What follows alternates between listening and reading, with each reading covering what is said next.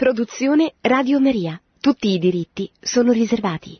Cari amici di Radio Maria, buonasera e tanti auguri per eh, il prossimo Natale del Signore che celebreremo tra qualche giorno. Anzitutto vorrei dire due parole per invitare tutti voi a partecipare alla Mariatona natalizia di Radio Maria che è iniziata ieri, 21 dicembre, continua oggi 22 e sarà anche domani, mercoledì 23. Invito tutti veramente a veramente sostenere Radio Maria perché come sapete vive solo del, del nostro aiuto, dell'aiuto di tutti noi. Bene, come ho detto siamo ormai in prossimità della solennità del Natale del Signore e in questa puntata io vorrei soffermarmi proprio su, que- su, qualche aspetto di questo grande mistero del Natale, proprio perché siamo alle porte e ci può servire anche da preparazione in questa festa, in questa solennità del Natale del Signore, come tutti sapete, celebriamo l'incarnazione di Dio, la nascita di nostro Signore Gesù Cristo. Dio irrompe nella storia umana, Lui che non può essere contenuto in nessun luogo e in nessun tempo, scende, entra, irrompe in un luogo e in un momento concreto della storia e nasce bambino. Si tratta di un Dio totalmente disarmato davanti a noi, davanti all'uomo, di un Messia completamente donato e disarmato. E questo è proprio il segno che gli angeli indicano ai pastori, secondo il Vangelo di Luca. Oggi vi è nato nella città di Davide un Salvatore, che è il Cristo Signore. Questo per voi il segno. Troverete un bambino avvolto in fasce che giace in una mangiatoia. Questo è il segno di Dio, il segno che viene indicato da Dio attraverso gli angeli ai pastori. Qual è questo segno? Un bambino avvolto in fasce che giace in una mangiatoia. Il Salvatore, il Cristo Signore, è un bambino avvolto in fasce che giace in una mangiatoia. In questo Natale quindi contempleremo il Dio disarmato. Come ha detto Papa Benedetto XVI in un'udienza generale del 2009, dice così, e cito, Dio viene senza armi, senza la forza, perché non intende conquistare, per così dire, dall'esterno, ma intende piuttosto essere accolto dall'uomo nella libertà. Qui già abbiamo una chiave fondamentale, perché Dio davanti a noi, davanti all'uomo, è disarmato. Questo è importante capirlo perché spesso l'incarnazione può scandalizzare, cioè un Dio che è senza armi, che non viene a, eh, diciamo, a difendersi o a difendere il più povero con le armi. E questo in fondo è un grande scandalo per tutti noi. Perché Dio ha deciso di venire senza enormi segni esteriori, senza farsi riconoscere, perché il Messia è venuto senza farsi riconoscere in modo eclatante, certo ha fatto grandi segni, grandi miracoli, eh, la, la sua predicazione, ma perché non ha fatto segni enormi nel cielo? Ecco perché vuole essere accolto dall'uomo, da noi nella libertà. Ecco, come dice, ha detto Papa Benedetto XVI, Dio viene senza armi, senza la forza, perché non ci vuole conquistare dall'esterno, ma dall'interno, eh, cioè veramente vuole disarmarci eh, perché possiamo veramente accoglierlo nella libertà. Così anche ha detto proprio Papa Francesco pochi giorni fa, il 18 dicembre scorso, pochi giorni fa, ha detto così, il presepe ci dice che Dio non si impone mai con la forza, sta parlando ai bambini, ai ragazzi, per questo dice ricordate bene questo, specialmente voi bambini e ragazzi, il Signore non si impone mai con la forza. E dice il Papa Francesco, per salvarci non ha cambiato la storia compiendo un miracolo grandioso, è invece venuto con tutta semplicità, umiltà, mitezza. Ecco qua dico che è proprio quello che ci innamora eh, diciamo, del Natale, eh? Eh, come ha detto Sant'Alfonso Maria de Liguori in questo canto tradizionale che noi cantiamo, Tu scendi dalle stelle, che ecco, proprio cantiamo nel Natale, ecco, questa povertà di Cristo ci innamora, cioè la sua mansuetudine, la sua mitezza. E continua così Papa Francesco. Dio non ama le imponenti rivoluzioni della storia, e non utilizza la bacchetta magica per cambiare le situazioni, si fa invece piccolo, si fa bambino. Ecco, questa tradizione del bambino che salva è presente già nella tradizione ebraica. Io potrei citare vari testi, evidentemente, ovviamente anche della Bibbia, no? eh, sapete che eh, diciamo in Isaia 7 c'è questo testo meraviglioso, proprio ancora questo segno che viene dato eh, ad Acaz, eh, in cui si dice appunto eh, in questo testo di Isaia, ecco il Signore stesso ti darà un segno, il Signore stesso ti darà un segno. La Vergine concepirà e partorirà un figlio che chiamerà Emanuele, egli mangerà panna e miele finché non imparerà a rigettare il male e a scegliere il bene, poiché prima ancora che il bimbo impari a rigettare il male e a scegliere il bene, sarà abbandonato il paese di cui temi i due re. In una parola, ecco, la salvezza viene da un bambino che partorirà una donna, una vergine, e che chiamerà, si chiamerà Emanuele, Dio con noi. Poi ci sono altri testi, evidentemente, nell'Antico Testamento. Io però Vorrei ora riferirmi a un testo meno conosciuto che eh, si trova nel Targum, pseudo Jonathan a Esodo 1. Eh, diciamo è un po' il campo in cui io sono più specialista, il campo appunto, della letteratura targumica, che è una letteratura appunto di documenti ebraici scritti in aramaico, eh, che sono le versioni sinagogali della scrittura, cioè delle traduzioni della Bibbia dell'Antico Testamento che si utilizzavano nella sinagoga che all'origine erano orali e dopo sono stati, diciamo, eh, messi, eh, sono stati redatti, quindi in alcuni scritti. Allora cito un, un versetto, una traduzione appunto al versetto dell'Esodo 1.15, ed è una parafrasi, cioè che vuol dire una parafrasi? Praticamente non è una traduzione letterale del versetto, ma spesso nel Targum l'autore, appunto il tar- detto targumista, introduce alcuni midrashim, cioè alcune, ehm, alcune interpretazioni eh, del testo biblico, alcune volte particolarmente vivaci, particolarmente colorite. E dice così il Targum pseudo Jonathan a Esodo 1.15. Il faraone disse di aver visto un sogno mentre dormiva, ed ecco la terra d'Egitto era su un piatto di una bilancia, e un agnello, in aramaico si dice talia, un agnello, era sull'altro piatto e il piatto che aveva l'agnello pendeva in basso, cioè era più pesante. Egli mandò subito a chiamare tutti i maghi d'Egitto e ripeté loro il suo sogno. Subito Iannes e Iambres, i capi dei maghi, aprirono la loro bocca e dissero al faraone, un figlio, in aramaico bar, un bar cioè un figlio, sta per nascere la comunità di Israele, per la cui mano tutta la terra d'Egitto andrà in rovina. Che significa questo testo? Ve lo esemplifico per spiegarvelo. Che eh, praticamente il faraone ha questo sogno, vede una bilancia, in un piatto c'era tutta la terra d'Egitto, la terra d'Egitto anticamente era ricchissima, una terra feconda, ovviamente l'impero dei faraoni, e dal, nell'altro piatto della bilancia c'era un agnello e il faraone rimane turbato perché nel sogno vede che il piatto della bilancia su cui si trova l'agnello pesa di più di tutto l'Egitto messo insieme. E allora chiama appunto i suoi i, gli interpreti dei sogni, i capi dei maghi, e lo interpretano così al faraone. Un figlio sta per nascere alla comunità di Israele, per la cui mano tutta la terra d'Egitto andrà in rovina. Cosa vuol dire?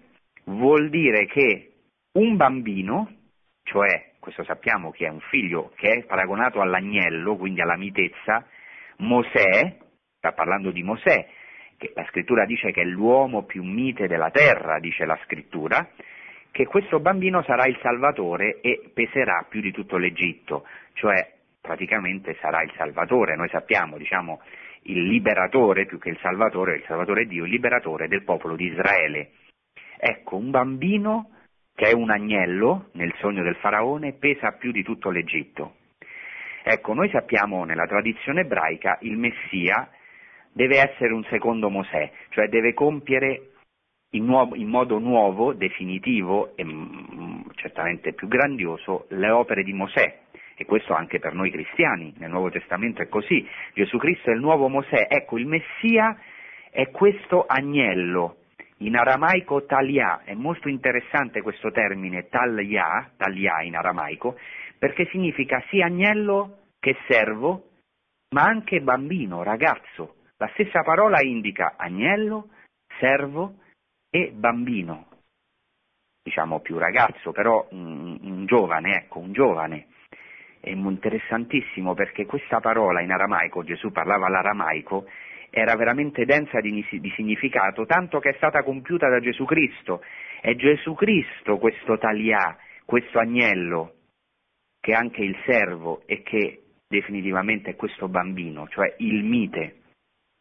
Tra l'altro vi dico tra, tra parentesi che eh, un altro significato di questo termine eh, in ebraico, del termine aramaico, se noi lo trasferiamo all'ebraico, tal ya vuol dire, tal vuol dire rugiada, ya è l'abbrevazione del nome del Signore, quindi è la rugiada del Signore. Questo i rabbini lo sapevano, infatti anche la rugiada è paragonata al Messia, eh, anche l'acqua, uccelli piovete dall'alto, abbiamo cantato in questo tempo di avvento e le nubi facciano piovere il Salvatore, la rugiada è un'immagine anche della resurrezione, dice il profeta, la tua rugiada sarà rugiada luminosa e anche i morti daranno, eh, anche la terra darà la, eh, alla vita i morti.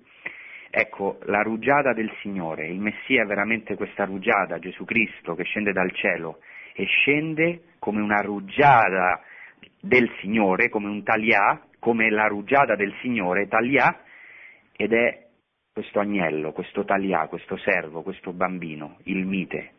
Ecco una cosa bellissima. Tra l'altro, così dico per, tra parentesi, una cosa carina che per questo per gli ebrei l'Italia era una, una, una terra, eh, specialmente poi prima degli eventi tragici che sono avvenuti durante il nazismo, in cui tanti ebrei italiani anche appunto sono stati eh, uccisi, deportati, tutta questa storia veramente tragica, prima di questo gli ebrei vedevano l'Italia, specialmente prima di questi eventi, vedevano l'Italia come una terra veramente meravigliosa, piena delle promesse del Signore, perché la parola Italia, eh, se si trasferisce all'ebraico, significa appunto I Tal Ya, cioè l'isola della rugiada del Signore. Questo così tra parentesi. Bene, tornando a questa mitezza, a questo Dio disarmato, a questo Messia che è veramente in aramaico talia, agnello, servo, bambino, ecco, eh, possiamo dire una cosa, che dal principio della sua vita fino alla fine Gesù Cristo è stato un Messia disarmato, un Dio disarmato. Ecco, contempliamo in questo Natale eh, questo Dio che viene a noi disarmato nella sua incarnazione, nel suo Natale, ma anche alla fine della sua vita, e qui c'è una chiave ancora importante per tutti noi, nel Natale è già presente il mistero pasquale di Cristo. Per questo questo bambino è avvolto in fasce, perché già prefigura la sua morte per noi. Gesù Cristo sappiamo sarà avvolto in fasce. Eh, nella sua sepoltura e anche nell'iconografia bizantina si rimarca eh, questo fatto perché Gesù è messo in una culla che più che una culla come le nostre piene di paglia è un vero e proprio sepolcro, perché già nel Natale c'è tutto il mistero pasquale di Cristo, già nella mitezza di questo bambino che nasce piccolo, disarmato, esiliato anche appunto in, in, in, diciamo non c'è posto per, per la Santa Famiglia di Nazareth in nessun albergo, in questo bambino rifiutato già c'è tutto il mistero pasquale di Cristo, già c'è la croce di Cristo, la sua passione, il rifiuto che dovrà vivere, che dovrà subire, la sua morte, la sua resurrezione. Ecco, e la gioia della resurrezione che anche sperimentano i pastori e anche i maggi nel eh, vedere e adorare questo bambino. Ecco, dal principio della sua vita fino alla fine Gesù Cristo è un Messia disarmato. E vorrei qua fare un esempio che ci possa aiutare. Nel Vangelo di Matteo, quando Gesù si trova nell'orto del Getsemani, proprio nel momento in cui viene Giuda con la folla di soldati, nel momento del suo arresto, sappiamo che Pietro tira fuori la spada e Gesù Cristo nell'orto del Getsemani si rivolge a Pietro e in lui si rivolge oggi a ciascuno di noi, anche a me personalmente, con queste parole, rimetti la spada nel fodero, perché tutti quelli che mettono mano alla spada periranno di spada. Pensi forse che io non possa pregare il Padre mio che mi darebbe subito più di 12 legioni di angeli, ecco, questa è una cosa fondamentale, l'impotenza, tra virgolette, di Cristo non è una impotenza passiva, è un'impotenza decisa, libera, per questo diciamo in ogni Eucaristia, offrendosi liberamente alla sua passione. Gesù Cristo, che è il potente per eccellenza, il Dio forte, ecco, decide di non difendersi, di entrare nell'impotenza, eh, di arrendersi. Per questo dice, e lui stesso lo compie, dice a ciascuno di noi, ci vuole dare il suo spirito perché noi lo possiamo compiere, dice a me e a ciascuno di noi che siamo in ascolto, rimetti la spada nel fodero. Quante volte prendiamo in mano questa spada, ecco, forse non fisicamente, ma abbiamo tante spade, abbiamo tante armi, le armi con cui ci difendiamo dagli altri, le nostre difensive, che siamo spesso eh, nelle difensive, abbiamo dei meccanismi di difesa o spesso passiamo all'attacco anche, eh, al contrattacco, abbiamo varie spade, non solo la lingua, la lingua, il nostro pensiero, il nostro cuore, i nostri silenzi. Possono essere delle spade affilatissime per altri, tutti sappiamo bene spesso affilare la nostra spada, specialmente quando siamo attaccati, riceviamo una violenza. Ecco, Gesù Cristo è stato il primo, vittima di violenza, e in questo momento dice a Pietro, cioè a tutta la Chiesa, a ciascuno di noi, rimetti la spada nel fodero, rimetti la spada nel fodero. Ecco, eh, e dirà nel Vangelo eh, parallelo a questo, dirà, non devo forse bere il calice che il Padre mio mi ha dato? Ecco, non devo forse, non sono venuto per questo, dice Cristo, non sono venuto proprio per mostrare questa, questo amore, questa misericordia abissale nella mia resa, nel mio arrendermi liberamente, nel mio stendere le, ma- le mie braccia sulla croce, arrendermi? Ecco, anche nel Vangelo di Luca, nel Vangelo di Luca c'è una frase molto misteriosa che per alcuni che non sono iniziati alle scritture o, o diciamo hanno una certa ignoranza è una contraddizione perché dice Cristo in, nel Vangelo proprio in quest'ora del combattimento prima di andare al Monte degli Ulive dice quando dice ai suoi discepoli, quando vi ho mandato senza borsa né bisaccia né sandali, vi è forse mancato qualcosa? Risposero nulla. Ed egli soggiunse, ma ora chi ha una borsa la prenda e così una bisaccia, chi non ha spada venda il mantello e ne compri una, perché vi dico deve compiersi in me questa parola della scrittura, e fu annoverato tra i malfattori. Infatti tutto quello che mi riguarda volge al suo termine. Ed essi dissero, Signore, ecco qui due spade, perché Gesù Cristo sta parlando del combattimento spirituale che dovrà affrontare, della croce, la vera spada che bisogna prendere della parola di Dio, del combattimento, dice San Paolo, rivestitevi dell'armatura di Dio, ma i discepoli che hanno ancora questa mentalità zelota, eh, dicono, ecco, sta parlando di una spada, questo è il momento della rivoluzione. Signore, ecco qui due spade, ma egli rispose, basta, basta, è quello che oggi sento, vedete, ogni parola, ogni dettaglio del Vangelo è meraviglioso se veramente entriamo in profondità.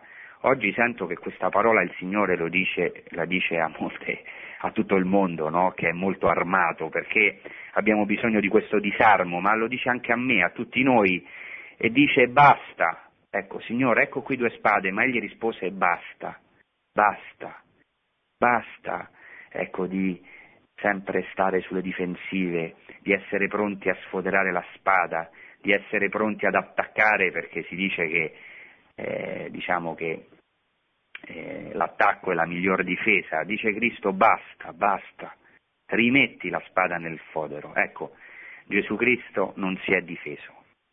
Questa è una cosa anche che ci scandalizza spesso eh, o che ci mette in crisi perché se ci confrontiamo con questa parola siamo tutti un po' dei dilettanti, dei principianti. Ecco, Gesù non si è difeso, è un Messia disarmato che stende le sue braccia, le sue braccia. quando uno è sotto tiro, sapete, eh, ha un'arma, eh, diciamo, gli puntano un'arma contro, alza le braccia e si arrende. Così Cristo si è arreso alla violenza inaudita del mondo Ecco, forse questo ci scandalizza perché in fondo quello che ci scandalizza e ci mette in crisi profondamente è l'incarnazione di Dio. Vorremmo un Dio potente che si manifesti con segni grandiosi nella nostra vita, liberatore, e invece questo Dio si fa impotente, si fa mite. Questa è la grande, veramente la grande differenza tra l'idea del Messia che circolava al tempo di Gesù, specialmente tra gli zeloti, e invece la figura di Messia che Gesù Cristo compie nella sua carne. Ecco, anche i primi cristiani pregavano sempre con le mani alzate, certamente perché era segno della croce, ma anche eh, per mostrare, come dice San Paolo, che le loro mani erano pure. Dice eh, San Paolo, alzate al Signore mani pure senza contese, ma anche perché è un segno di chi si arrende. Alzare le mani, arrendersi, arrendersi davanti agli eventi. Questo non vuol dire non, non avere uno spirito combattivo, evidentemente, o non dire la verità, o non anche alcune volte denunciare l'ingiustizia. Cristo ha fatto così, ma definitivamente avere questo atteggiamento di mitezza di Cristo, di questo bambino, ecco, arrenderci davanti alla storia, eh, arrenderci, perché noi sappiamo che anche se il mondo ci dice tutto il contrario, che alla fine quelli che vincono sono i lupi, noi sappiamo che dopo Cristo non accettiamo più questa frase di Hobbes terribile, homo homini lupus, cioè ogni uomo è un lupo a un altro uomo. Noi oggi diciamo homo homini Christus, ogni uomo è Cristo per l'altro uomo, perché l'altro è Cristo. E noi sappiamo che l'unico modo di vincere il male del, nel mondo, di vincere la violenza del mondo, è ciò che ha fatto Cristo, perché Cristo è la verità, è assumere, prendere questi peccati, questa violenza e distruggerli e rompere il cerchio della violenza. Perché violenza chiama violenza, perché spada chiama spada. Per questo dice Cristo, chi mette mano alla spada perirà di spada. Ecco, è chiaro che per questo abbiamo bisogno dello Spirito Santo, perché per noi, per la natura umana, spesso questo è impossibile, abbiamo bisogno dello spirito dell'uomo nuovo, della mitezza di Cristo che il Signore ci vuole dare e che contempliamo proprio in questo bambino eh, nella notte del Natale, in questa festa meravigliosa. Bene, possiamo fare ora un breve intervallo, una pausa musicale.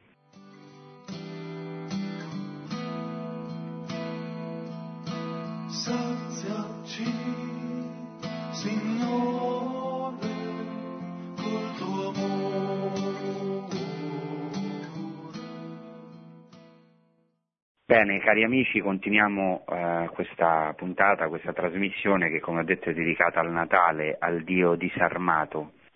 Ecco, Gesù Cristo dice davanti a Pilato, il mio regno non è di questo mondo, se il mio regno fosse di questo mondo, i miei servitori avrebbero combattuto perché non fossi consegnato ai giudei, ma il mio regno non è di qua giù. Questa parola che Gesù Cristo dice alla fine della sua vita si compie anche nel mistero del Natale. I, come sapete i magi vengono dall'Oriente e chiedono a Erode dov'è il re dei giudei che è nato? Ecco Gesù Cristo dal momento della sua nascita fino alla sua passione è riconosciuto come il re, come re. E questo è ciò che fa tremare Erode, oltretutto storicamente Erode non era eh, un re giudeo perché non era diciamo, di eh, genitori ebrei, era di origine idumea e diciamo, per questo era molto criticato dagli ebrei, per questo ha dovuto Erode il Grande fare delle, grandi, delle enormi opere per farsi amare dal popolo religioso ebreo che non lo amava assolutamente. Erode il Grande sapeva che si era acquistato questo titolo a caro prezzo a Roma attraverso le sue amicizie, le sue alleanze e che quindi non era considerato dal popolo il re dei giudei. Ecco, Gesù Cristo già piccolo, impotente, come abbiamo detto, Messia e Dio disarmato, fa tremare il trono dei potenti. E questo è qualcosa di molto profondo. Ecco, eh, Gesù Cristo ha deciso di essere il Re in modo eh, disarmato e disarmante. Eh, in infatti anche a Pilato, ecco, davanti a Pilato, eh, viene proclamato re, cioè dallo stesso Pilato che dirà alla folla ecco il vostro re, nel momento proprio della massima umiliazione, della sua passione, della sua flagellazione. Eh. Bene, vorrei leggere un testo proprio per eh, entrare in profondità in questa realtà di Gesù Cristo eh, come Dio disarmato, un testo che ha scritto un vescovo, che è un domenicano, l'ordine dei domenicani, Monsignor Pierre Claverie, che è stato vescovo d'Oran in Algeria, che è proprio morto martire nel 1996 e prima del suo martirio, alcuni anni prima, ha scritto in una sua bellissima lettera così, e cito, proprio riferimento a questo regno di Gesù Cristo, dice così, questo regno non assomigliava a nessuno dei regni di questo mondo, senza frontiere, senza eserciti, senza Stato. Gesù rifiuta di stabilire un rapporto di forza con Cesare e impedisce ai discepoli di lanciarsi alla conquista del potere, come invece avrebbe voluto fare Giuda lo Zelota, Pietro, Giacomo e Giovanni. In questo risiede una delle differenze fondamentali tra Gesù e Maometto.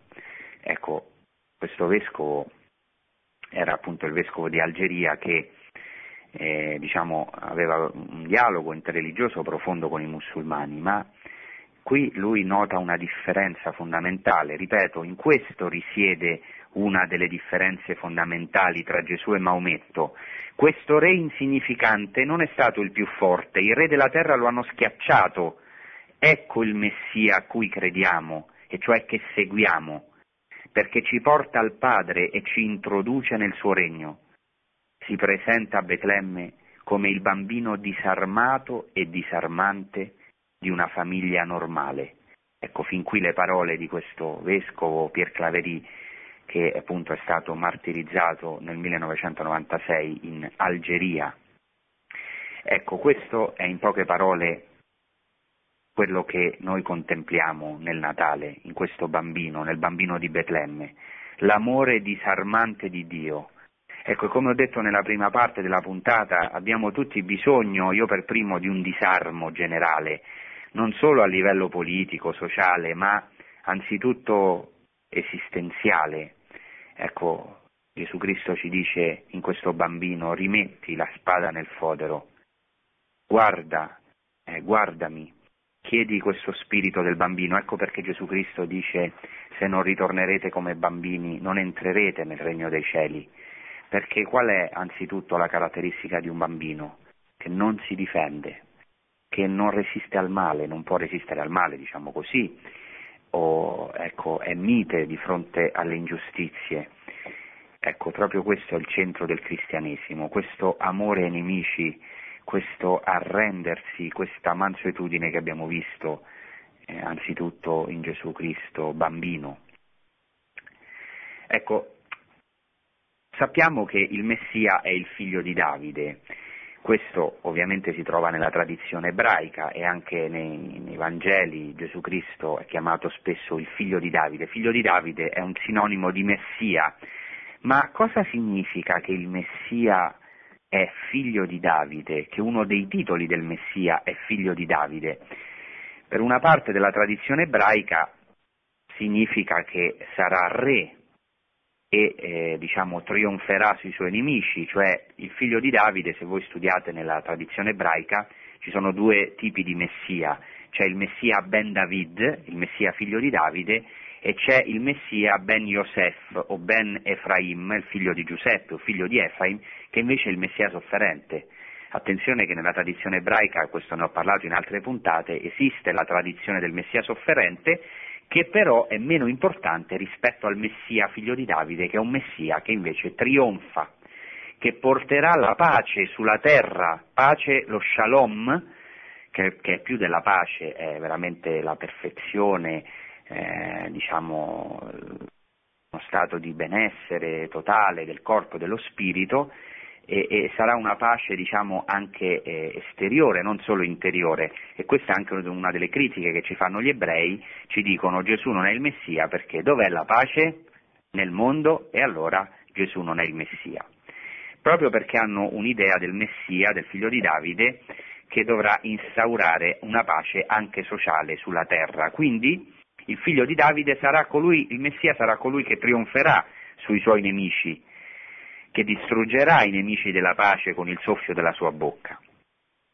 Eppure, noi come cristiani dobbiamo aiutare, penso, anche i nostri fratelli ebrei o anche noi stessi, diciamo, a entrare sempre più in profondità di questo titolo, figlio di Davide. Che vuol dire figlio di Davide?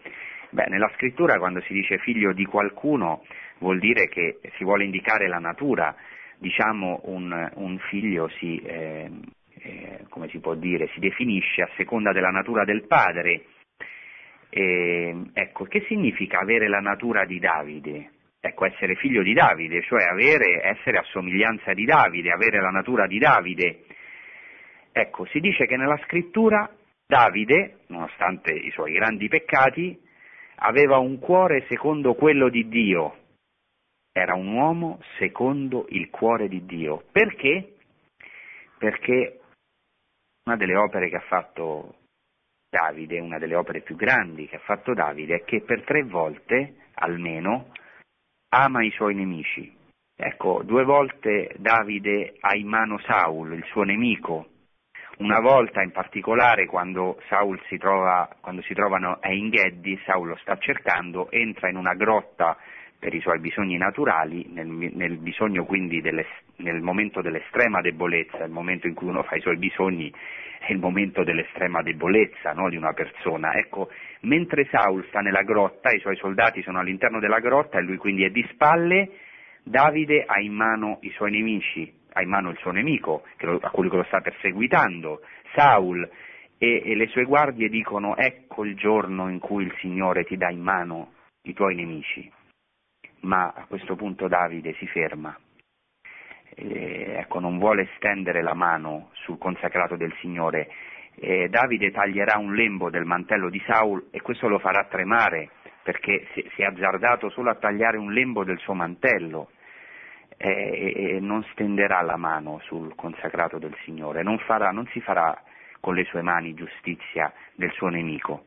Questo succede una volta, un'altra volta risparmia Saul proprio quando lo ha in mano e una terza volta risparmia Simei, ancora della casa di Saul, che lo sta maledicendo. Quando le sue guardie del corpo, i figli di Zeruia, dicono a Davide, ecco, eh, perché questo cane morto di Simei deve insultare, eh, ti deve insultare, ecco, deve insultare il nostro Signore, ecco, comandaci eh, di ucciderlo e non aggiungeremo il secondo colpo. E a questo punto Davide pronuncia questa famosa frase, che c'è tra me e voi? Eh, che cosa ho in comune con voi, figli di Zeruia?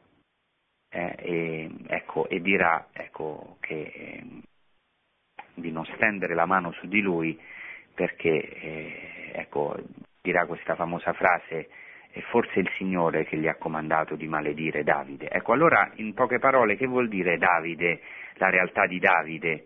Ecco, Davide, eh, anche lui dovrà lasciare le armi. Nel momento in cui ha in mano i suoi nemici, i suoi persecutori, ecco, dovrà lasciare le armi. Sappiamo che Davide non compirà questa figura del Messia perché in certi casi anche lui, ecco, eh, appunto abbiamo detto, sarà un re peccatore e anche in qualche occasione verserà del sangue. Ma Davide è una prefigurazione del Messia.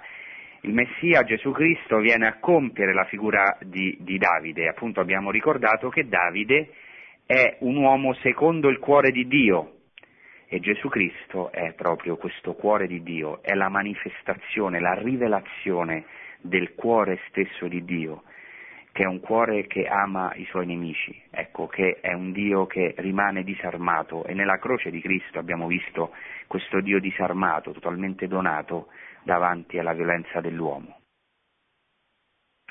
Ecco, perché eh, Dio si fa bambino e decide di mettersi nella mangiatoia? Perché eh, si fa un Dio disarmato e fa, ha deciso di farsi bambino e di mettersi nella mangiatoia questo grande segno che viene annunciato ai pastori. Ecco, per guardarci dal basso verso l'alto.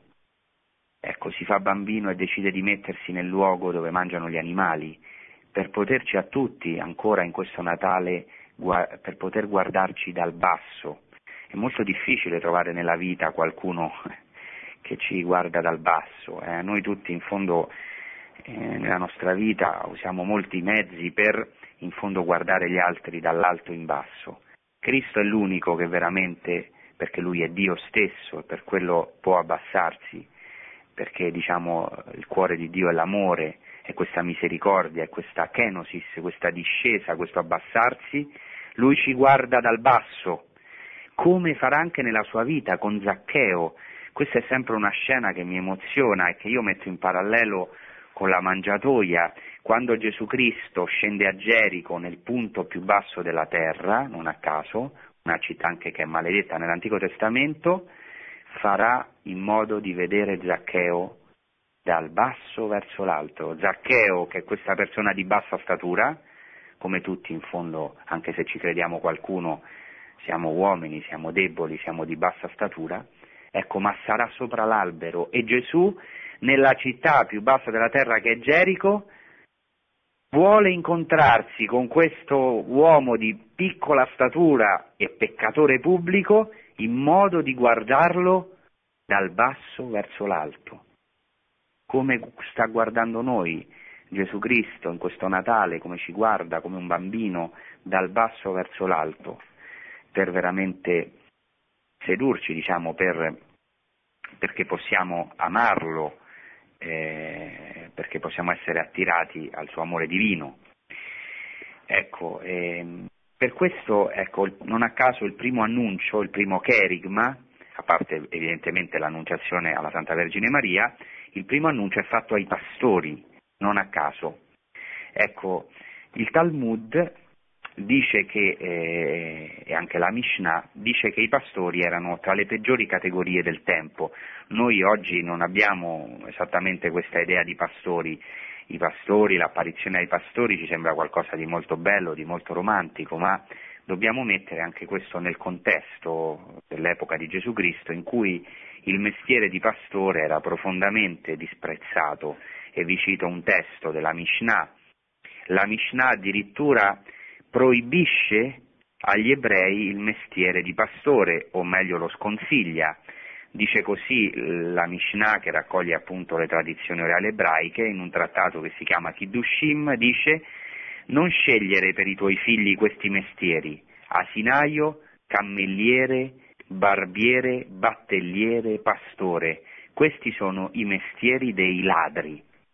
Quindi i pastori sono equiparati ai ladri, sono equiparati appunto a, ai peccatori, anche per il loro costante contatto con gli animali che per varie ragioni che adesso qua non voglio elencare né specificare, li rendeva impuri fondamentalmente perché per l'ebraismo è molto importante la purità rituale, un pastore deve stare in costante contatto con gli animali e questo fondamentalmente lo rende impuro, ma anche i pastori erano considerati ladri perché spesso erano beduini.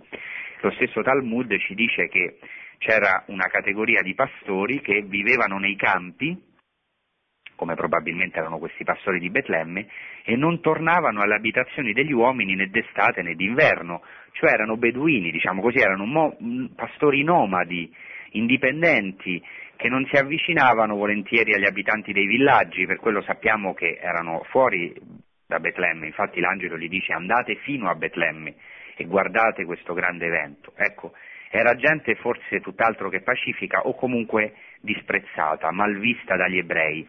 Pensate che non potevano entrare nelle sinagoghe o nel Tempio. I farisei non potevano comprare lana direttamente dai pastori.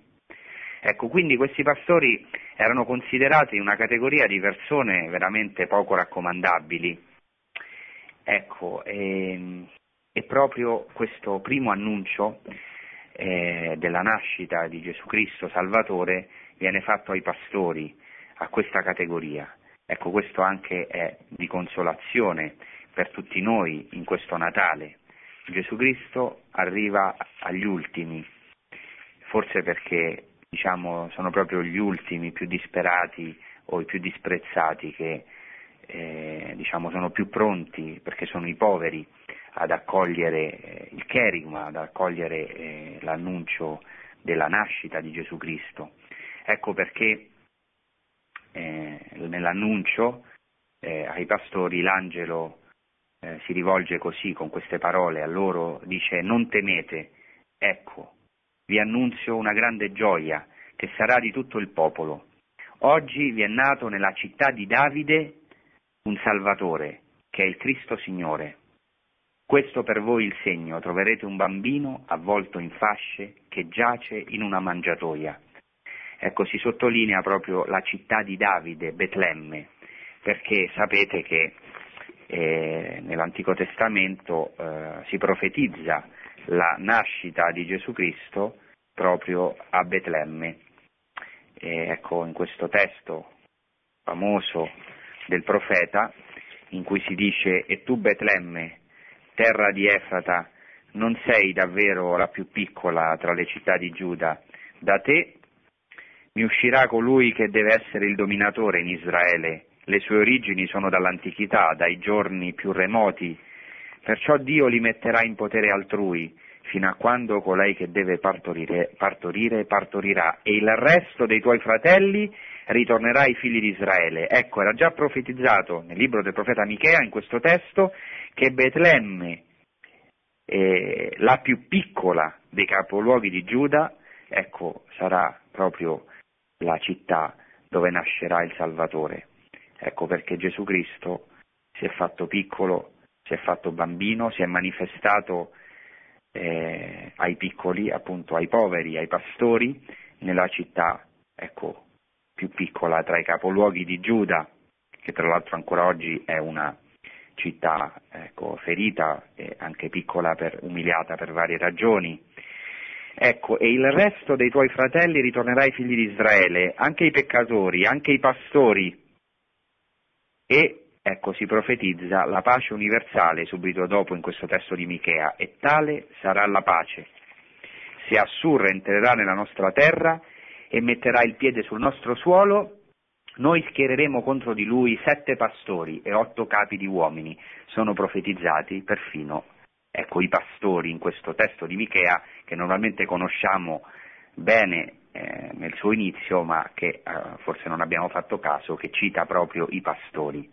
E proprio ai pastori, proprio secondo la profezia di Michea, si profetizza questa pace, perché dice poi il Vangelo di Luca, e subito apparve con l'angelo una moltitudine dell'esercito celeste che lodava Dio e diceva, Gloria a Dio nel più alto dei cieli e pace in terra agli uomini che egli ama.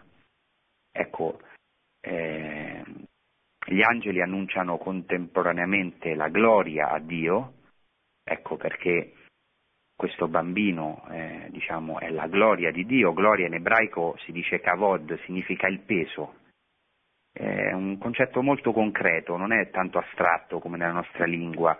Kavod viene da una radice kaved che significa essere pesante, la gloria di Dio è il suo peso. Ecco, in questo bambino, così eh, diciamo inerme, come abbiamo detto, disarmato, vediamo il peso di Dio, la potenza di Dio. Ecco, guardate come la divinità e l'umanità di Cristo sono veramente un tutt'uno. Ecco, è come il fatto che eh, più Gesù Cristo si abbassa nella sua umanità e più questo sottolinea la sua divinità. Eh, questo è molto profondo, ecco la gloria di Dio, il peso di Dio, cioè la grandezza di Dio, la gloria di Dio, la sua essenza, si manifesta in modo eminente. Perché? Perché è stato così grande da farsi piccolo, è stato così glorioso da farsi umile, è stato eh, ecco, così eh, magnifico, eccelso da farsi più basso, il più mite. Queste due realtà sono legate sempre, indissolubilmente. La divinità e l'umanità di Cristo non sono in contraddizione, ma si illuminano a vicenda, perché sono unite nell'unica persona di Cristo. Ecco, gloria a Dio nel più alto dei cieli e pace in terra. Ecco, questo che dicevo ci contestano gli ebrei, no? Eh, dov'è la pace? Ecco, questa pace, questo shalom, eh, che appunto significa la pienezza, si è manifestato sulla terra e per noi si è, si è, si è adempiuta una profezia che tra l'altro gli ebrei amano tantissimo, che è la eh, profezia di Isaia 2, eh, che si trova proprio nel, anche nel profeta Michea, c'è un parallelo, dove si dice, alla fine di questo testo, eh, forgeranno le loro spade in vomeri, le loro lance in falci, un popolo non alzerà più la spada contro un altro popolo, non si eserciteranno più nell'arte della guerra. Ritorniamo a quello che dicevamo all'inizio della trasmissione, questa frase che ho citato dicendo che appunto Gesù Cristo è un messia disarmato dall'inizio alla fine della sua vita, quando dice a Pietro, e in Pietro dice a tutti noi rimetti la spada nel fodero, questa era l'opera che doveva fare il Messia e che lui ha compiuto nella nostra vita, non alzare più la spada, un popolo non alzerà più la spada contro un altro popolo, non si eserciteranno più nell'arte della guerra. Ecco, e questo è l'augurio che desidero fare a tutti voi e soprattutto al mondo. Ecco, eh, abbiamo bisogno veramente di, di, conversione. La conversione significa cambiare direzione, correre in direzione opposta, dove stiamo correndo, dove sta correndo l'umanità, cioè eh, questa corsa alle armi, in tanti campi, eh, anche in campo militare, certamente lo stiamo vedendo in questi ultimi tempi, questa corsa alle armi, ecco, veramente chiediamo a Dio questa grazia di poter in questo Natale contemplare questo Dio disarmato, per anche noi ecco, disarmarci, poter veramente lasciare le nostre armi, ecco, poterci arrendere all'amore di Dio. Eh, e questo è veramente quello che eh, il Signore ci chiama, quello a cui il Signore ci chiama come cristiani. Ecco, io veramente auguro a tutti eh, questa pace di Cristo, soprattutto una pace interiore, eh, che possiamo veramente lasciare le nostre difese e lasciarci attrarre dall'amore di questo bambino. Abbiamo anche cominciato, come tutti sapete, eh, l'anno della misericordia, l'anno giubilare della misericordia, ecco con l'apertura di questa porta della misericordia, che è un, un, un, un simbolo molto profondo Ecco, eh, in Gesù Cristo si è aperta per noi questa porta, si è aperta la porta del cielo. Ecco questo grido che, come dicevo, facciamo nel tempo di avvento, cieli piovete dall'alto, nubi, ecco, mandateci il santo. Per noi queste porte del cielo si sono aperte, ecco perché ci scambiamo regali nel Natale, perché Dio ha fatto a noi il più grande regalo, ecco, ha aperto queste porte del cielo, ha aperto le porte della misericordia per noi c'è una via, come dice la liturgia bizantina, una via che ora è praticabile per il cielo. E, ecco, la liturgia bizantina, che è così importante in Oriente, sottolinea proprio questo, che ecco, eh, aprendo i cieli e incarnandosi, Gesù Cristo ha aperto per noi un nuovo cammino, ecco, una porta ha aperto per noi una via, come si dice nella liturgia bizantina, praticabile verso il cielo, cioè non impossibile, non impossibile, ma che noi possiamo praticare. Non solo all'inizio della sua vita questo è avvenuto, ma anche alla, proprio alla fine, nella croce, dove per noi è stata aperta questa porta della misericordia, che è il costato di Gesù Cristo, a cui sono sgorgati sangue d'acqua, questo torrente che risana le nostre ferite, la nostra vita, ma anche in cui possiamo entrare eh, in questo costato di Cristo, in questo cuore eh, di Gesù Cristo che definitivamente, come abbiamo detto, è il cuore di Dio. Ecco, allora vorrei a tutti voi augurare un Santo Natale e ecco con questi sentimenti e io questo diciamo, eh, concetto del Dio disarmato era proprio un concetto che mi ha colpito a me personalmente, eh? ecco perché anche desideravo proprio condividerlo con voi, anche se so che poi nelle domande forse questo provocherà anche alcune reazioni, perché ovviamente quando parliamo di non resistenza, di, eh, di arrenderci, di amore ai nemici, ecco questo eh, tante volte ci scandalizza perché eh, ci mostra anche eh, le ferite che abbiamo ricevuto e che subito ci fanno mettere nelle difensive perché questo è l'istinto dell'uomo, ma noi non siamo di questo mondo. Ecco, Gesù Cristo che è il Re dei cieli è, è, è, non, non è venuto a instaurare, come abbiamo detto nella prima parte, un regno di questo mondo. Il mio regno non è di questo mondo. Il mio regno non è di questo mondo.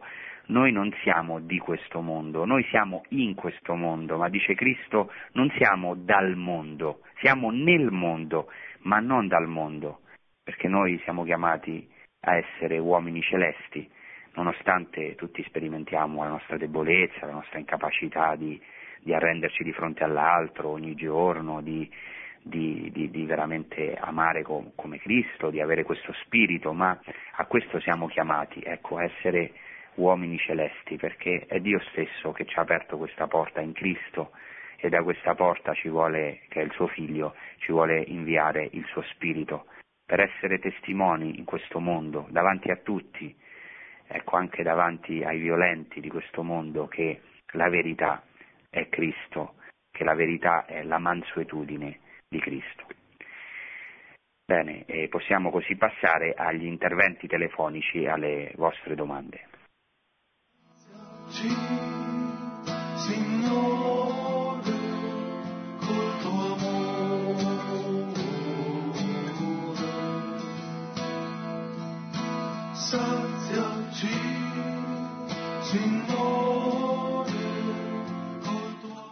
Pronto? Pronto? Buonasera padre. Buonasera. Buonasera, mi chiamo Franco. E Sì. Vorrei farle questa domanda. Lei ha messo in risalto questo amore di eh, Davide verso i nemici, per cui per tre volte ha eh, evitato diciamo, di uccidere Saul. E io stavo proprio leggendo in questo periodo i libri di Samuele e mi è sembrato che in realtà questo eh, non mettere eh, le mani, non uccidere Saul abbia un aspetto estremamente formale, nel senso che lo fa perché era il consacrato di Dio, ma in realtà poi Davide verso eh, altri uomini era di una crudeltà eh, eh, estrema, cioè ha, ha compiuto gesta, ehm, uccisioni, mi viene in mente quel, quello che tornava dalla battaglia dove Saulo era stato ucciso, che aveva aiutato in realtà Saul negli ultimi momenti a uccidere, a morire, e poi quando arriva Davide lo uccide perché aveva aiutato Saulo a morire. Cioè, quindi eh, in generale la mia domanda è anche sull'estrema eh, crudeltà che si vede a volte in questi uomini che Dio ha scelto, ecco, ehm, è una cosa che lascia, almeno agli occhi dell'uomo d'oggi, lascia un po' sgomenti, ecco, volevo chiedere un suo commento, grazie. Bene, grazie Franco. Bene, allora innanzitutto riguardo a... eh, dobbiamo capire una cosa, che l'amore ai nemici che Gesù Cristo porta e che compie non è un'assoluta novità, ma è già prefigurata nell'Antico Testamento. Una delle figure in cui è prefigurata questo amore ai nemici, che poi Gesù Cristo porterà a una novità più ampia e poi compirà nella sua persona, è proprio Davide. Perché una di queste volte a cui ho fatto riferimento non è solo nei confronti di Saulo, a cui si può obiettare, come ha fatto Franco, che eh, lo ha fatto solamente perché era il consacrato del Signore, perché è vero che lui dice non stenderò la mano sul consacrato del Signore, ma una di queste volte è semplicemente di, eh, riguarda un certo Simei ed è il momento più tragico per Davide. Davide sta fuggendo da Assalonne, Assalonne lo ha tradito, lui va, sta nel Monte degli Ulivi, eh, andando a piedi nudi verso il Monte degli Ulivi e lì succede proprio che Simei, mentre proprio sta fuggendo, incomincia a eh, maledire Davide, a gettare sassi contro di lui, a imprecare anche contro tutti i ministri e eh, dicendo vattene sanguinario scellerato, il Signore ha fatto ricadere sul tuo capo tutto il sangue della casa di Saul, eccetera. E allora il, il Abisai, il figlio di Zeruiah, dice al re perché questo cane morto deve insultare il re mio signore? Lascia che io vada e gli tagli la testa, ma il re si oppone e qui è un caso molto chiaro, non solo dice delle frasi impressionanti Davide, dice se Simei, se quest'uomo maledice è perché il Signore gli ha detto maledici Davide, chi gli può dire perché fai così? Ecco, dice, il figlio uscito dalle mie viscere, cioè Assalonne, cerca di, di uccidermi e quanto più ora questo, questo uomo beniaminita? Lasciate che maledica, perché glielo ha ordinato il Signore. Forse il Signore guarderà la mia afflizione e mi renderà in bene il cambio della maledizione di oggi. Attenzione, qua c'è qualcosa di impressionante. Davide non solo non uccide Simei, ma riconosce in colui che lo sta maledicendo nel momento più terribile della sua vita una parola di Dio. Dice forse, forse è una parola di Dio, forse è Dio che, anzi dice lasciate che me la dica perché glielo ha ordinato il Signore. Ecco. Questo non toglie, come io stesso ho detto nella puntata, che Davide non sia stato un peccatore. Eh, sappiamo che nel caso dell'adulterio ha, ha, ha mandato uno dei suoi ufficiali eh, proprio a, a, nel, diciamo, quando prende la sua moglie Bezzabea, manda Uria Littita in prima fila a farlo uccidere. Quindi senza dubbio eh, in certi casi è stato un sanguinario, proprio perché, e qui c'è la cosa fondamentale, che dobbiamo capire per comprendere le scritture, altrimenti non comprendiamo le scritture, nella scrittura c'è la storia della salvezza, cioè c'è una pedagogia di Dio, c'è stata una progressione nella rivelazione, la Bibbia non è il Corano, nel Corano non c'è storia della salvezza, nel Corano non c'è pedagogia divina, non c'è una maturità anche dell'uomo, eh, anche degli uomini santi, eccetera. È tutto assolutamente statico, diciamo, in modo legale. Eh? sono diciamo, delle sentenze, eccetera. La Bibbia non è così, nella Bibbia c'è una gradualità, eh, c'è, c'è diciamo, una gradualità e una pedagogia fino al culmine che è Gesù Cristo. Ecco, spero di aver chiarito bene questo punto. Passiamo al prossimo intervento. Sì, pronto? Sì, buonasera pronto? Don Francesco, Buonasera. buonasera. sono Antonello, chiamo da Fano, provincia Pesaro Urbino. Sì. Eh, complimenti per la trasmissione. Io volevo fare una domanda ben precisa riguardo alla religione, alla differenza di religione, diciamo, visto che ha nominato Maometto. Eh, sappiamo benissimo la religione cristiana qual è, che eh, si rivela eh, Dio nei cuori, no? la, la- la novità sarebbe questa, no? la differenza delle altre religioni che magari nel tempo si sono basate parecchio sulla, sulla materia, ecco, sul dono eh, visto, vissuto. Eh, volevo sapere, in differenza, visto che i, i musulmani dicono che Maometto è un profeta arrivato dopo di Cristo e Cristo per loro è un profeta in ogni caso, eh, però non è visto come figlio di Dio. Ma Maometto, a parte tutti i casini che ha fatto, che sappiamo benissimo, eh, le uccisioni, eh, gli sposalizi giovani, tutte queste violenze, eh, ha fatto miracoli come Gesù Cristo. Ecco, ecco, questo volevo, volevo sapere meglio questo, visto che eh, si crede che eh, noi siamo forse trogrediti nei confronti dei musulmani perché crediamo in un profeta molto indietro, no? Visto che Maometto è arrivato negli anni successivi, nel 600 circa, eh, io credo che, penso che eh, Maometto potrebbe essere quel falso profeta che Gesù Cristo annunciò quando diceva che dopo di lui sarebbero venuti dei falsi profeti, falsi cristi, quindi tutto eccetera. Eh, aspetto Certo, una sua certo. risposta per quanto riguarda i miracoli che noi Sì, sappiamo benissimo che bene. ha fatto Gesù Cristo. L'ascolto Bene, per radio, bene. buonasera e auguri e buon Natale. Eh, Grazie, grazie, buonasera. Nel Corano eh, diciamo, eh, si parla almeno di, un- appunto, anche di, di alcuni miracoli che ha fatto Gesù, cioè Issa, eh, Gesù. Ecco, eh, per quanto riguarda Muhammad, Maometto, eh, il, il miracolo più grande, secondo ovviamente eh, l'Islam, secondo il Corano, eh, diciamo secondo la- la- i musulmani, è proprio la rivelazione del Corano, cioè eh, Muhammad sarebbe l'inviato di Dio, Rasulullah, proprio perché eh, diciamo, ha ricevuto la, la rivelazione, la- è un depositario della rivelazione diretto, direttamente, qua c'è una grande differenza rispetto alla nostra Bibbia, perché secondo noi diciamo, oh, la Bibbia è scritta da, eh, noi crediamo, da autori ispirati dallo Spirito Santo, ma che erano in pieno possesso delle loro facoltà mentre diciamo Maometto in questo senso è proprio il mediatore pieno, cioè è proprio il depositario diretto della rivelazione, per cui riceve la parola diretta assolutamente di Dio, esatta. È chiaro che eh, diciamo, questo è il grande, miracolo, l'opera più grande che ha fatto Muhammad. È chiaro che per noi ciò che è inaccettabile nell'Islam è che eh, ci sia una rivelazione posteriore a Cristo, perché Cristo è proprio il rivelatore del Padre, il rivelatore di- definitivo, non ci può essere altra rivelazione dopo Gesù Cristo, proprio perché Lui è il culmine della, della, della storia della salvezza, quindi diciamo, eh, per noi è così.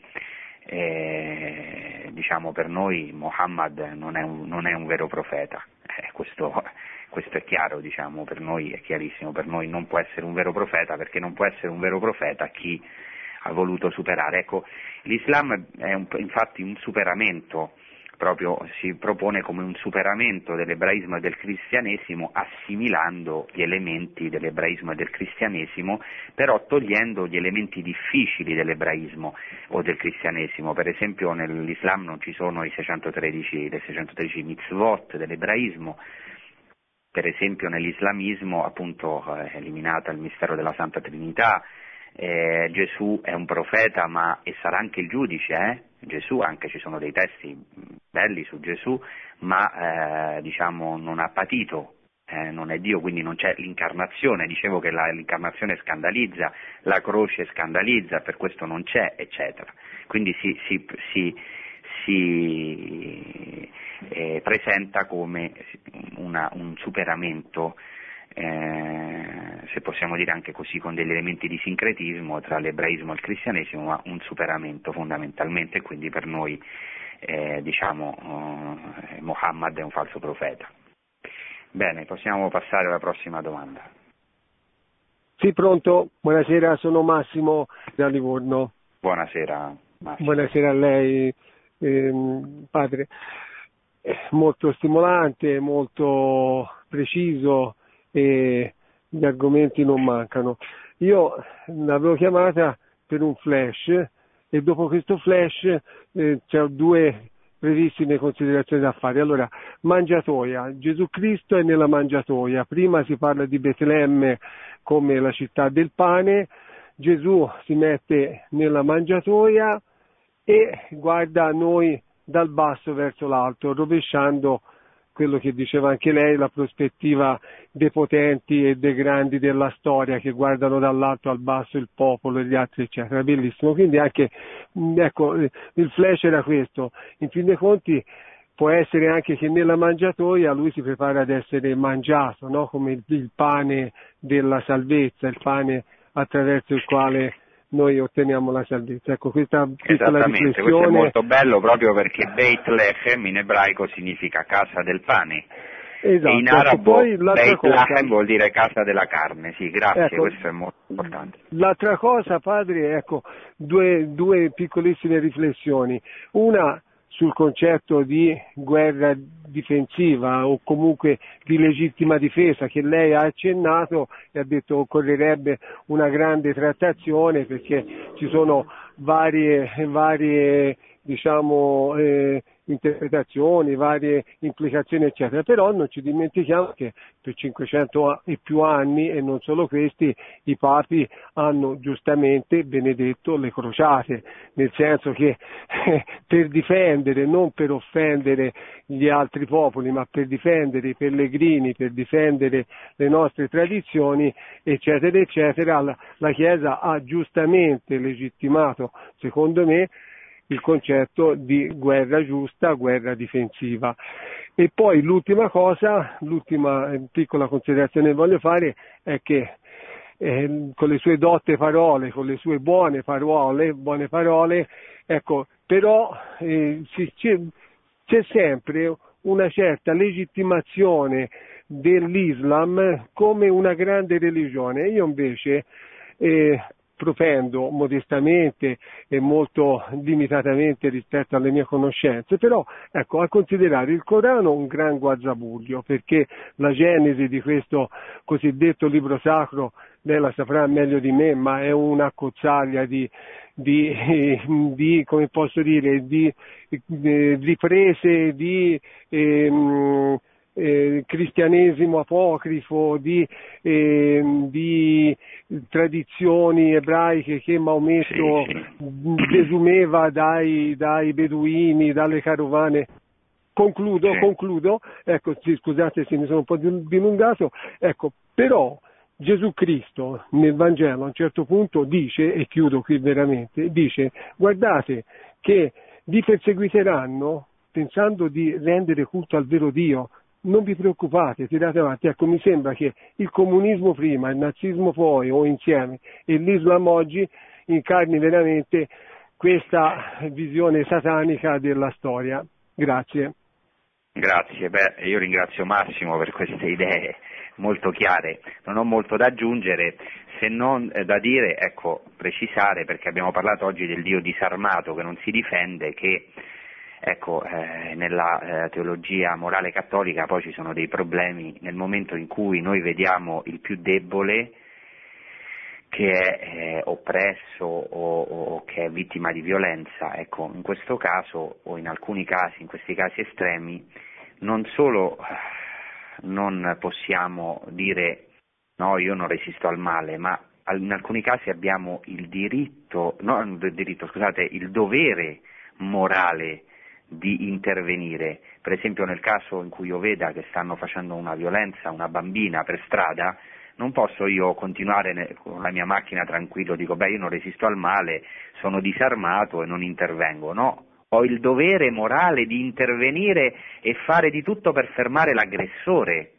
Ecco perché diciamo, si parla anche in teologia morale cattolica di legittima difesa, che è legittima, e anche di, soprattutto di, di, ci sono dei parametri di una guerra giusta. Attenzione che noi siamo sempre per la pace, ma non siamo pacifisti nel senso eh, mondano, eh, nel, nel, senso hippie, sempre diciamo peace and love assolutamente eh, in modo discriminato, perché in certi casi c'è bisogno di difendere il più debole e anche le crociate sono nate con un'intenzione di difendere i cristiani perseguitati in Terra Santa e difendere i pellegrini che andavano in Terra Santa, non solo i luoghi, ma le persone.